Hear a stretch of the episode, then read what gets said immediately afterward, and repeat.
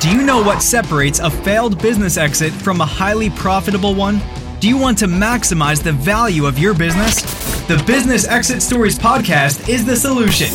Through a collection of stories told by the business intermediaries who facilitate those transactions, you'll receive the key takeaways from successful and, yes, some not so successful business exits.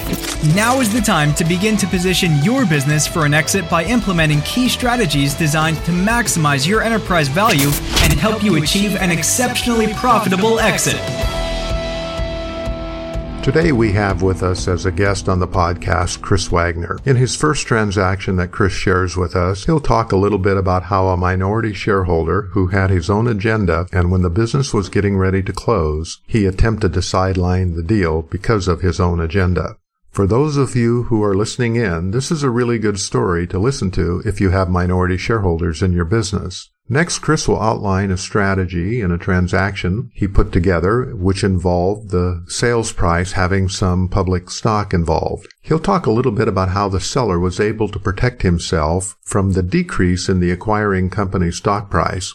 You'll hear how this turned out to be a really great strategy for his seller. Next, Chris shares a fascinating story how a chance meeting at an industry conference took a business from a highly commoditized business into becoming a specialty player that literally 10xed his business, which he eventually sold well into the eight figures. There are some really interesting and great takeaways in this story. Finally, Chris shares how properly valuing a company's IP, that's intellectual property, can leverage the value of that business when you're talking to a strategic buyer if the strategic buyer values that IP and can apply it to their own customer base. This is Marvin L. Storm with the Business Exit Stories podcast. Today we're here with Chris Wagner. Chris, would you take a few minutes and introduce yourself and talk a little bit about your company and where you're located and what you do? Absolutely. My name is Chris Wagner. I'm with Strategic Wealth Partners. I'm the Director of Transaction Advisory with the firm. Um, our firm works with high net worth individuals. Uh, many of our clients are, uh, are business owners, uh, as well as uh, individuals who are you know retirees and the like. Um, we tend to provide a lot of uh, advisory um, services to those business owners uh, prior to them selling their business. Many times they're looking to um, transition the business to the next generation or to their management team. Um, but uh, in many, many cases, they're really looking to sell the business to a third party so that they can uh, move forward with uh, their retirement plans. And where are you located, Chris? We're located in Cleveland, Ohio. All right. Well, let's jump in and talk about some of those transactions that you've handled over the years that you've been doing this and uh, give us a little bit of a flavor of the type of companies you're dealing with and some of the motivations for these folks that own these companies of why they're exiting and how the deal transaction went? Sure, absolutely. So the first uh, transaction that that comes to mind is a transaction that we worked on a couple years ago. Um, we had a client that was uh, probably in his mid seventies. Um, he had been uh, he'd actually bought uh, the business about twenty five to thirty years ago, and um, was really kind of coming to the point where he wanted to spend more time with his grandkids and uh, spend more time with uh, um, you know friends and, and family. Um, so we uh, we started a process to uh, determine you know what was his what you know his business was worth, um, and helping him understand how a transaction would work. Um, he is uh, he also had a minority shareholder uh, which he had had in along with him for a number of years.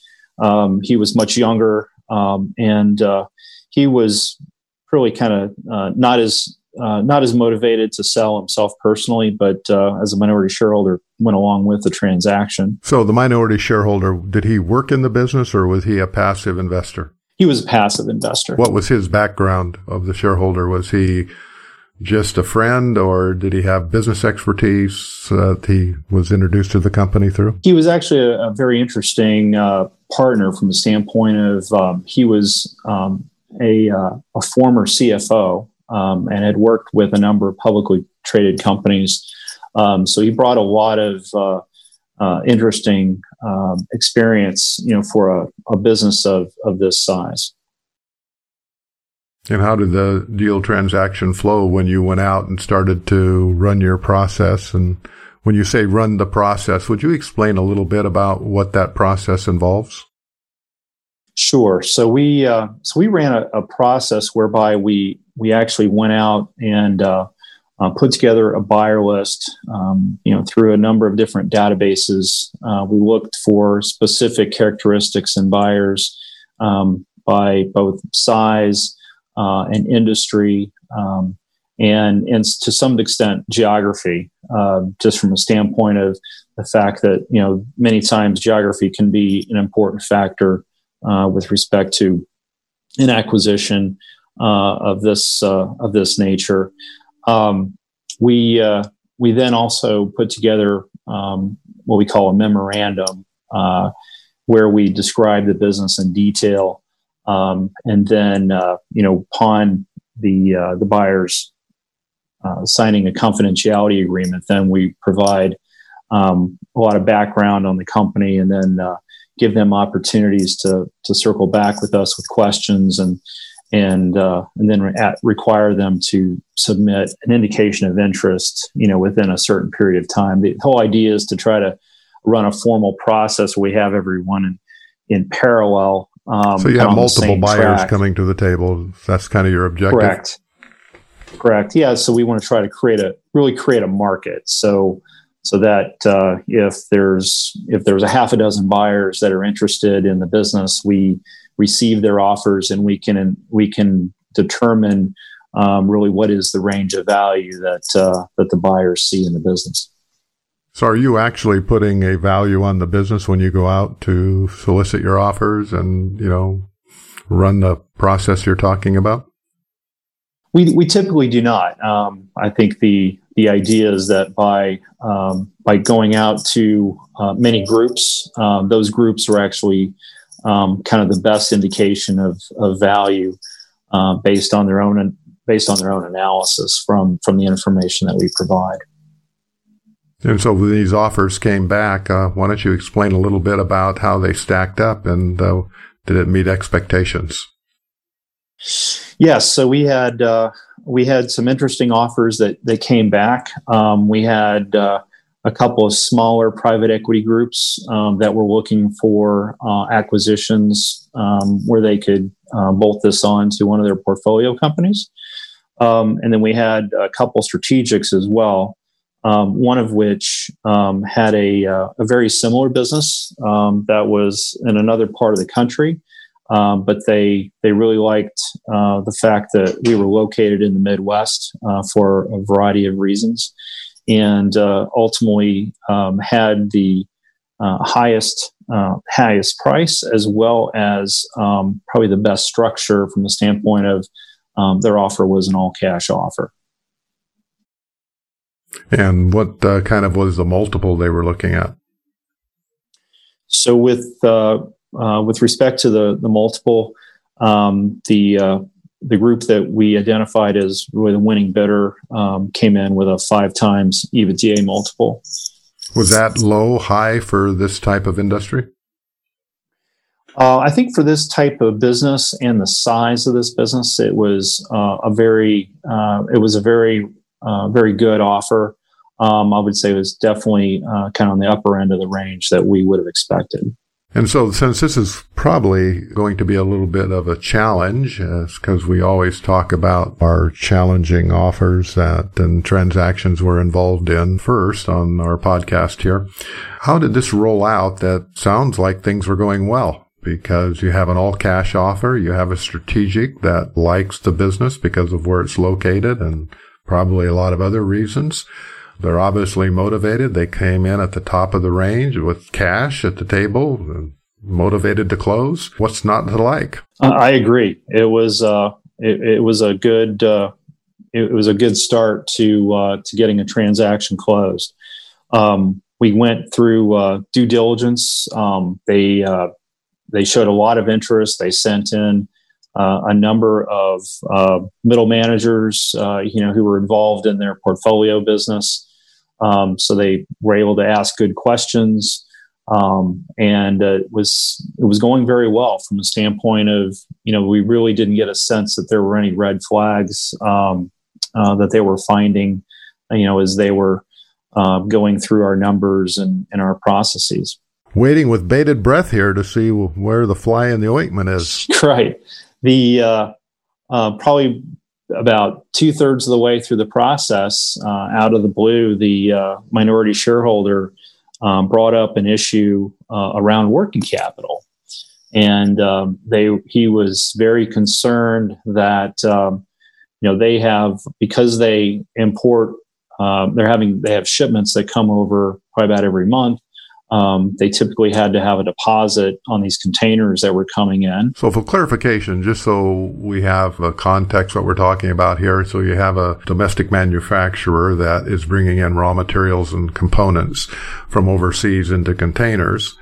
And they have to put up deposits on these containers while they're in transit, and that deposit is refunded once they take delivery on the container, right? Correct. And actually, the, the deposit really gets it, it gets applied to the uh, to the outstanding uh, uh, you know payable from the um, from the vendor. So um, yeah, and, and as far as the you know the working capital uh, issue, um, you know, in a transaction such as this, um, we had agreed to an asset an asset sale um, where the transaction was to close um, as a debt free, cash free transaction. So the the buyer was not going to assume any any debt uh, that was uh, held by the the shareholders, and uh, of course they they weren't necessarily going to uh, uh, acquire the, the cash of the business. So sounds like a pretty clean transaction, but the issue, a minority shareholder here came up and they had a problem with how that was treated as part of the working capital adjustment. Th- that's correct. That's correct. The uh, you know the idea behind the, the working capital uh, adjustment is to make sure that you know when you're at closing that the the level of working capital for the business is appropriate and so that the the buyer doesn't have to uh, go and and invest you know an additional two hundred thousand dollars or whatever it might be in order to you know pay the outstanding uh, trade payables or or, or that uh, that may be outstanding.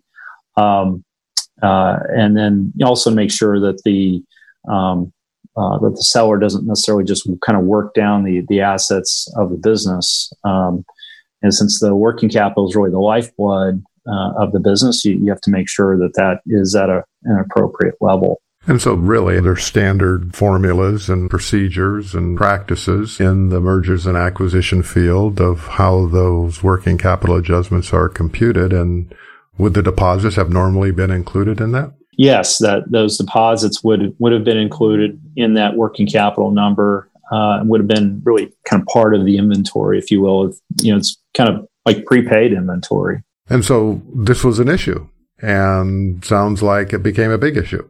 It, yes, it, it, did. The uh, um, the minority shareholder could convince the majority shareholder that um, you know at closing the uh, um, you know, despite the the target number of working capital that we agreed to, um, that the majority shareholder and the minority shareholder would would be due uh, a uh, a payment uh, for that deposit um, at closing because they felt like if uh, if they didn't receive that deposit, then um, the uh, the buyer effectively received uh, inventory at a significant discount. Well, without getting into the weeds and the details of the transaction and everything, we're really at a standoff, it sounds like, is that they were expecting to have those deposits credited to them in escrow, and the buyer had a different feeling on how that is to be treated. Th- that's correct. And um, so, despite uh, many conversations with uh, with my client uh, and helping them try to understand the the protocol and how that uh, typically works in a transaction, um, they did not move off of their position and consequence, consequentially uh, was not able to uh, uh, get the buyer uh, um, kind of in the position where, where they were willing to give on that on that point. And so the uh, the buyer ultimately walked away from from the transaction. So you had all cash deal, closing in a condensed time frame. Everything else from all the due diligence people that came in and found no skeletons in the closet, and things were just going really well. It was a good fit for the buyer, and as an acquisition for a strategic position of being located in the Midwest and over a deposit, they walked away. It sounds like there's something else going on here. Uh, let me ask you uh, this minority shareholder being a CFO of public companies, he certainly understood these type of financial arrangements and transactions. Was there really, do you believe something else going on?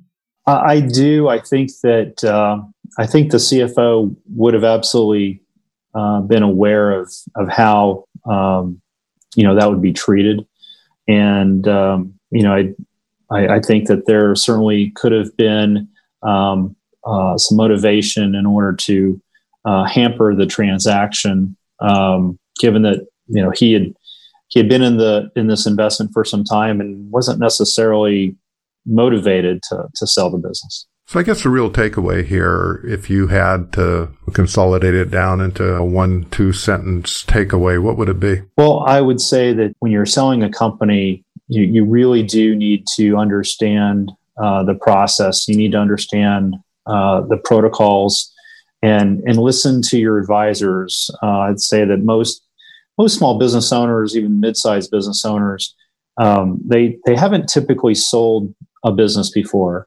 Um, and when you're working with investment bankers, those are individuals that will work on multiple transactions year in year out. And so they um, when they tell you that you know certain uh, protocols um, take place and there are certain um, kind of standard operating procedures and transactions um, you, you, should take uh, take their their advice. Um, and I think the other one is is that you know you need to be careful uh, in assessing uh, your you know your business partner's motives. Um, you know when when something like this comes up where um, your your partner is telling you one thing, but your your investment banker, uh, professional M and A advisor is telling you something uh, different. Um, I think that would be a cause for you to step back and and really kind of assess what what uh, what's going on there. I think that's advice well placed and for consideration, especially when you have people, as you said, one was in his seventies, and the other one was probably twenty more years younger, so they have totally different motivations, and you have to be somewhat concerned about what the motivations of the shareholders are. Well, why don't we go on and talk about another transaction you've been involved in that had its issues? Uh, certainly. So. Um, the second company that uh, we'll talk about is a, a business services company that um, had been around for about 30 years. Um, our client actually had uh, started it, started the business from scratch, out of his out of his garage, if you will. Um, and uh, again, he had a partner. He started the business with uh, his best friend from from grade school.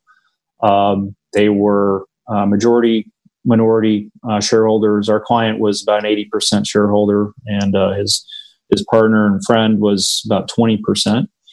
Um, they were getting up in age, and I think it was just they felt like it was time to to slow down and and really pass the baton. Uh, they built a, a, really good business, had a nice management team, um, a, a, great book of um, a really great book of clients um, that had been with them for for many years, and as uh, we started talking to them uh, about uh, about their business and their plans, um, they uh, you know they were very very interested in in trying to see you know what uh, uh, what third party buyers you know would would see in the business and what kind of valuation that, that they would see. Um, so we began a process, started um, looking at um, at the business and and uh, a decision was was made that this was uh, a good time to sell the business. So um, we uh, began to to run a process where we went out to uh, potential strategic buyers as well as some private equity groups, um, put together a buyer list and and a, a management presentation, and uh, came out with uh, some some very very good interest in in the company. um, probably our, our best, um, most interesting party that, that came to the table was actually a publicly traded entity. Um, they had a subsidiary that had a business that was very similar to our clients.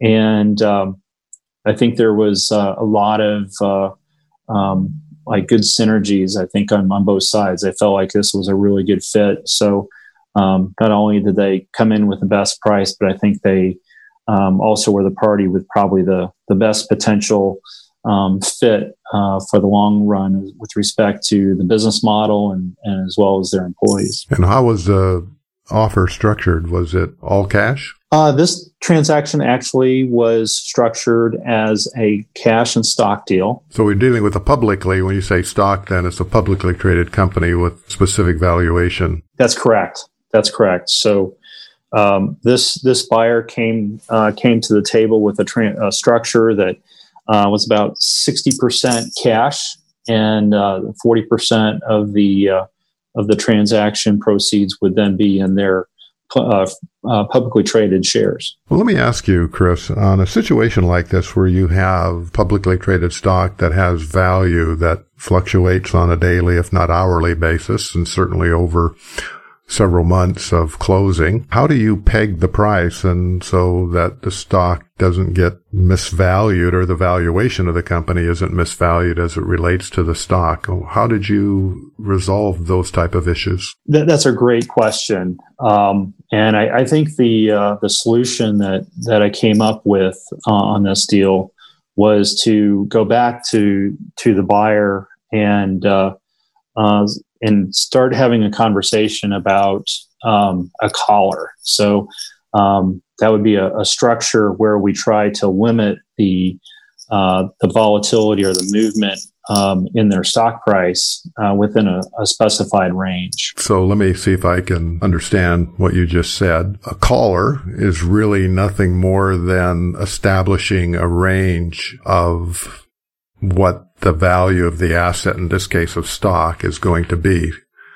And what was that range? That's correct. So we had um, structured a um, a deal where on the if the stock that they were going to um, transact with had fallen more than ten percent, uh, then the buyer would make up the difference the uh, in value uh, in cash. So if the stock had fallen 20%, um, then they would effectively make up uh, 10% of the decline in value. Putting that into numbers then, so let's say the stock had a value of a million dollars and the stock fell 20% and there was a 10% lower limit on this collar, then the buyer had to make up the balance of the 10% or write a check, in essence, for $100,000 and make up that difference in cash. That's correct. So the buyer is protected. He's not going to get any less than that amount. Well, what about the upside? Is uh, is there a limit on the upside, or can the buyer just ride the stock if it doubled or tripled in value?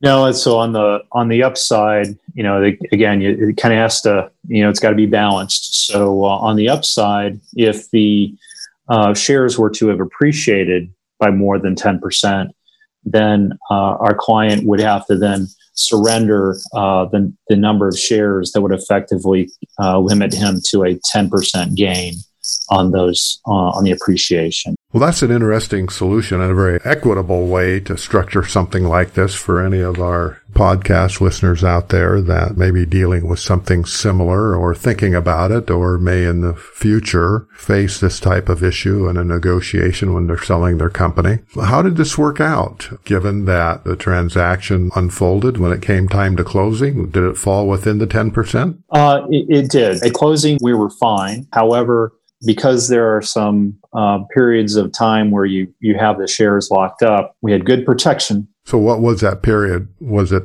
six months, a year? How long did this collar last then? So the uh, the initial period was six months, and so the uh, uh over that period of time, the the shares actually did drop in value, um, and uh, subsequently, our our client was able to to be paid for. Um, the uh, the decline the decline in value, which kept them uh, with a you know, maximum loss of, of 10% at that point. So this worked out fairly well for the client then. He had downside protection when he's dealing with a public entity like this. So he limited his exposure. That, that's correct. And then the, the additional upside is that uh, per the agreement, um, at the, at the time that, um, that we executed the, the collar, um, you know, they did not necessarily have to give up the shares. So, um, if you know our client, you know, our client can decide, you know, uh, if and when to sell those shares. So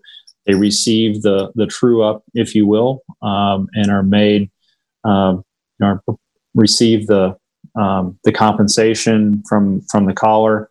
Um, they they do not have to uh, go ahead and sell the shares. What you're telling me is, let's just play out a scenario here. So the let's say the stock dropped twenty percent don't know what it dropped, but they were paid out that extra amount in cash. So they got the cash in hand today to protect them on the downside, but they didn't have to sell the stock. And in theory, if the stock doubled in price, since they didn't have to sell the stock by agreement, they could have rode those appreciated shares up and maybe doubled their money.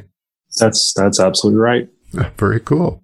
Well, what would you say the real takeaway is on something like this when you're structuring a deal? What would you say the takeaway for our audience here is? Well, I think from a standpoint of um, of stock transactions, I think you know there um, there are a lot of a lot of stories that I've heard where people will um, take stock and and it, and it doesn't end well. And I think the the thing to remember is that there are there are a number of uh, vehicles that can be used in order to help protect uh, your downside. And, and, you know, the thing you have to think about in a transaction like this is it, it needs to be balanced and, and it needs to have a kind of a win-win component. So um, by uh, structuring the collar where you have some protection on, on both ends, you know, there's uh, there's shared risk, if you will.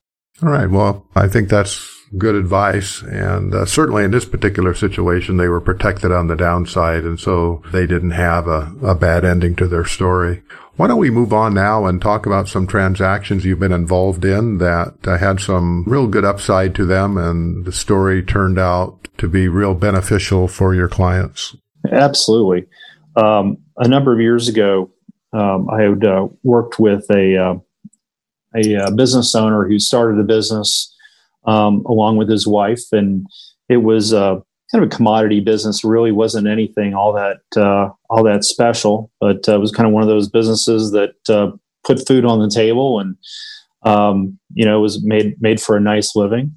Um, our uh, our client was uh, kind of engineer by by trade, and he had started a little electronics business. I think they were they were making little printed circuit boards for for companies that that had uh, products uh, where they needed some rudimentary kind of uh, printed circuit boards. And um, the uh, the business changed one day. Um, the path changed one day when he went to a um, a, trade show and uh, was visited by uh, an executive from a medical device company that explained to him a problem that, that they had experienced with respect to um, their their devices when they were being installed. And effectively, the the problem was that there were some very fine little wire uh, leads which the uh, surgeon needed to secure onto the device at the time that they were implanted. Um, and oftentimes, surgeons would tighten them up too much, and the wires would break, and that would create, you know, a number of serious issues. Um, so the uh, our client had uh, uh, further conversations with the executive and, and came back to him with uh, some ideas about how you might solve that problem. Um, and uh, the uh, the idea took off, and uh, one thing led to another, and and our client was uh, manufacturing effectively a little plastic torque wrench um, that effectively was um, included as part of the the kit uh, when the medical device was installed. Within a very short period of time, um, he was providing this product to uh, the three major manufacturers of, of, that medical device in the industry. And I understand, as you've uh, explained your client's path here of taking from a commodity business into a more specialty oriented business and really shifted the entire type of business he was in. Absolutely. Um, you know, as I as I mentioned, this all happened in a fairly uh, short period of time, just a, a few years. Um, his business was uh, the time that that we met him. Uh, his business was generating about nine million in revenue, and and generating about six million in EBITDA. And so this was after his shift, right? That he'd gone from the commodity business to the new plastic torque wrench business for medical devices, and he had scaled up his business to. You said nine million in revenue and six million in EBITDA. That is one whale of a gross margin there. That, that's EBITDA, so that's that's incredible. Uh, yeah, that's correct. Um, it just it was a, a very simple idea. Um, and and he was able to to manufacture it in a very very cost efficient manner. And uh, so he uh, you know he developed um, you know really turned a really turned a corner uh, from a standpoint of having a business that was just putting putting food on the table to something that uh, had you know where he had created some significant value. So he came to a point in his life and career that he decided to exit. And that's when he reached out to you. And what was his expectations of an exit value that he would hope to get for his business? Yes. So um, he came to me uh, after we had an initial conversation about the business, and he said, "You know, Chris, if you could, if you could generate um, thirty-four million dollars out of this business, you know, in a sale, he goes, I, I would be extremely grateful." And I, you know, I thought about it and I was like, that, you know, this is a, I said, that's, that's an interesting number. Um, you know, I think, uh, you know, oftentimes when you see valuations like that, you know, there's a bit more of a, um, you know, there's a little bit more of a, a growth, uh, a growth factor, even though, you know, we had, uh, he had turned this corner and had created a fair amount of value.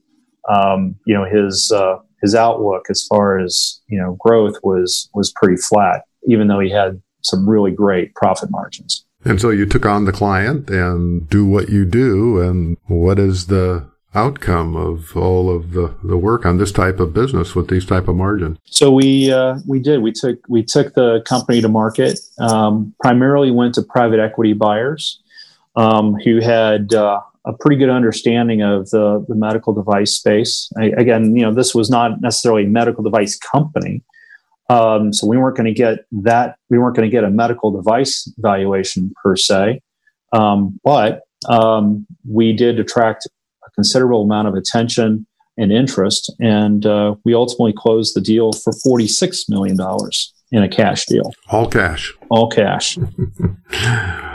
well, I guess you had a happy client, huh? Absolutely, um, it was a, a, great a great ending for a, a really great uh, really great guy. So let me go back and unpack this transaction and take a look at what the takeaway would be here. I guess if I had to say, you have a company here that's a commodity oriented business. As you said, it put bread on the table, nothing spectacular, made a living. You had an engineer type that in a casual conversation at a trade show changed the trajectory of his business. And he ended up with really what you're telling me is a $46 million idea of a very simple solution to a, a, problem that no one had solved up to that point in time in the medical device world. And so I guess for me, and listening to this story, which is, you know, somewhat inspirational, I guess, is that there's opportunities where you might least expect it. And you just got to keep your eyes open. And sometimes those ideas can really alter the trajectory and complexion of your business and end in a, a phenomenal exit like your client did here. That's correct. Yeah, that's uh, it, you know, he it, had he been, uh, you know, married to the, um, you know, printed circuit board business, this opportunity never would have uh, uh, come about this way. Well, that's that's a great story, Chris. I appreciate you sharing that.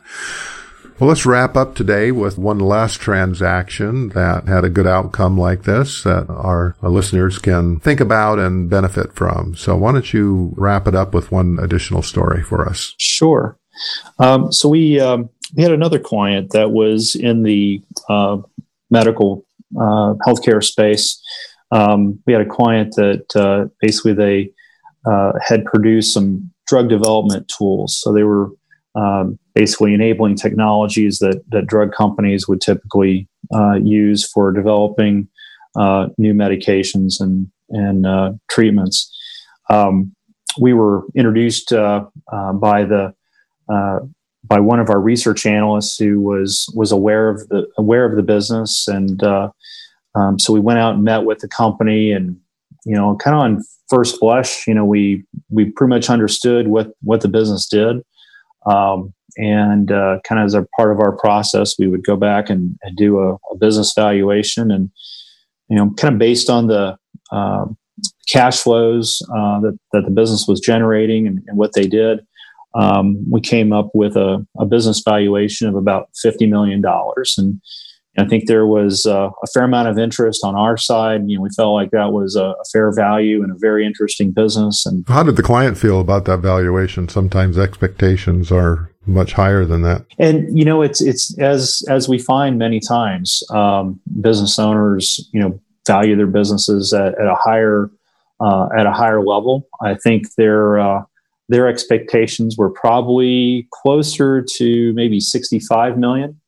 Um, and uh, we were a bit concerned that, you know, at that time that based on what we knew about the business, that, you know, uh, it, that may that may be a little bit far afield from you know from what a, a, buyer might be interested in paying for that business. But you were using the your valuation of fifty million strictly based on the free cash flow in the business. That's correct. That's correct. And so you were running a traditional cash flow evaluation. And based on that, that was a realistic expectation that you would anticipate the market would see, right? That's correct. So we uh, we were able to uh, negotiate a uh, an engagement letter and and uh, um, began our process where we jumped in and, and, did due diligence and started you know drafting a, a memorandum describing the business and came up with our our buyer list and, and started you know started our process of going out and, and contacting uh, buyers. So, in your due diligence, did you find things that outside of the cash flow that had intrinsic value in the business? Uh, that's a great question. Is because one thing that we found um, as we as we really started spending more time with the company was really uh, coming to realize the amount of intellectual property um, that existed, um, you know, in the business. And, and so while they sold different products um, to to their customers, uh, they were great products, but there was clearly a lot of uh, additional IP that was underlying those products. And um, you know, so as we went to market, we became more comfortable that you know I think our, our client was correct. I think you know, there, there may be more value here. Let me just ask a question. As you raised an interesting point here that the deeper you got in and understanding really what the this intellectual property, the IP and the business was, you really took on the opinion that this IP was somewhat valuable, maybe more valuable than certainly what they were being able to monetize it at. And so when you went out and looked at your target buyers, did you take that into consideration on the type of strategics or financial buyers that you were looking to approach? Yes, because we we saw that um, you know because there looked like there was a bit more value there. Um, we started thinking about what other buyers might be interested in some of this IP, um, and and which may be able to you know monetize you know not just the products that this company made but you know the underlying ip that that backed up these products. And so you went to market and you had more than one group come to the table? We absolutely did. We had uh, we had a very very strong level of interest. We had probably a half a dozen uh, serious buyers at the table. And uh, ultimately um, we uh, we were able to close a transaction uh, not at 50 million, but actually at 200 million. Oh, wait a minute. No. So you went from 50 and an expectation your client maybe 65 and by leveraging this IP and to the right type of buyers, they saw obviously tremendous value and what this IP would really could do for their company or their companies they were working with and the customer base, obviously. That's correct. That's correct. And so just thinking out loud here, it would seem then that the reason they would put that value so high is because they figured this IP could be monetized with an existing customer base or future customers or cross selling or doing something that would justify that type of valuation and they were willing to pay up for that valuation. That's correct. The uh, yeah, the, the intellectual property I think that they um, that they saw here was something that would really was was going to be a game changer for uh, for this segment of their business. Well, it's kind of interesting. So, what, what you, I guess, the takeaway really is, is that sometimes there's value locked up inside of a company that maybe even the buyers and sometimes their advisors really don't understand or know about. And that's why it's important to really lift up the hood and understand, especially on the technology side and the intellectual property side, really what you have. And in this particular situation, you're saying that this was really a diamond in the rough and that you were able to get the right buyers to the table that could unlock that value and that value was returned to your client in a very aggressive offer for what they had created on their IP that uh, obviously they didn't think that they had. They didn't, they didn't really recognize what they really had, I guess. That's that's absolutely right. Um, you know, if we had just gone to some financial investors who might have just valued the business based on you know the cash flow streams and maybe provided uh, you know maybe some estimated uh, uh, additional value for for the IP, you know, that I don't think we would have would have seen that. And I think by um, by our client, um, effectively reaching out and, and hiring an investment banker to run a, a broad marketing process and trying to clear the market um, to make sure that we've covered everyone who's going to have uh, you know an interest um, in in looking at this type of business. Um, they were able to really uncover you know every potential opportunity to, to monetize the, the business that they had there. Well, I think there's really good takeaways regardless of the size of business, whether it's a, a million dollar business or a $50 million business that, that you have. It's really two takeaways for me on this transaction, Chris, is really that you really got to target the type of buyer that you're, that you're looking, take some time and identify who would value what you have. And, you know, secondly, I guess is really to understand what those type of buyers need. And if you can figure out a need something that is of value to them. It may be worth a lot more to them than it is to you.